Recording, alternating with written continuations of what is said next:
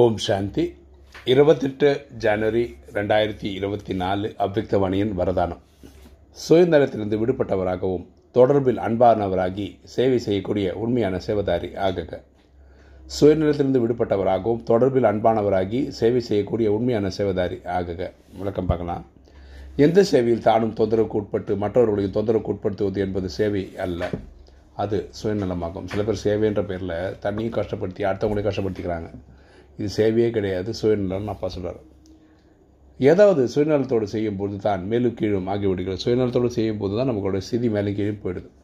தனக்கோ அல்லது மற்றவர்களின் சுயநலம் பூர்த்தி அடையவில்லை என்றால் சேவையில் தொந்தரவு ஏற்படுகிறது. ஸோ தான் நினச்சது நடக்கலை இல்லையா? அப்படி வரும்போது என்ன ஆயிடுதுன்னா சேவை வந்து டிஸ்டர்ப் ஆகிடுது ஆகிய சுதந்திரத்திலிருந்து விடுபட்டவராகும் மனைவருடைய தொடர்பில் அன்பானவராகி சேவை செய்யும் பொழுது தான் உண்மையான சேவதாரி என்று சொல்ல முடியும். சேவதாரின்னு எப்போ சொல்ல முடியும்னா சுயநலம் அற்ற தன்மையோடு கரெக்டாக பொது நலத்தோட சேவை செய்யணும். அப்போ தான் உண்மையான சேவதாரின்னு சொல்ல முடியும்னு அப்போ சொல்கிறார் சேவையை மிக நன்றாக ஊக்க உற்சாகத்தோடு செய்யுங்கள். சேவை செய்யும்போது ஊக்க உற்சாகத்தோடு செய்யுங்க. ஆனால் சேவையின் சுமை ஸ்திதியை உறுப்பொழுது மேலும் கீழுமாக செய்துவிடக்கூடாது சேவை செய்து நம்ம மனநிலை வந்து ஆடாமல் அசையாமல் இருக்கணும். ஓகே? சந்தோஷத்தில் செய்யணும். குஷியில் செய்யணும்.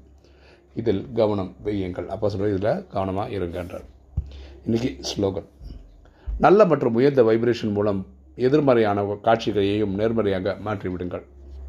நல்ல மற்றும் உயர்ந்த வைப்ரேஷன் மூலம் எதிர்மறையான ஆன காட்சியையும் நேர்மறையாக மாற்றிவிடுங்கள்.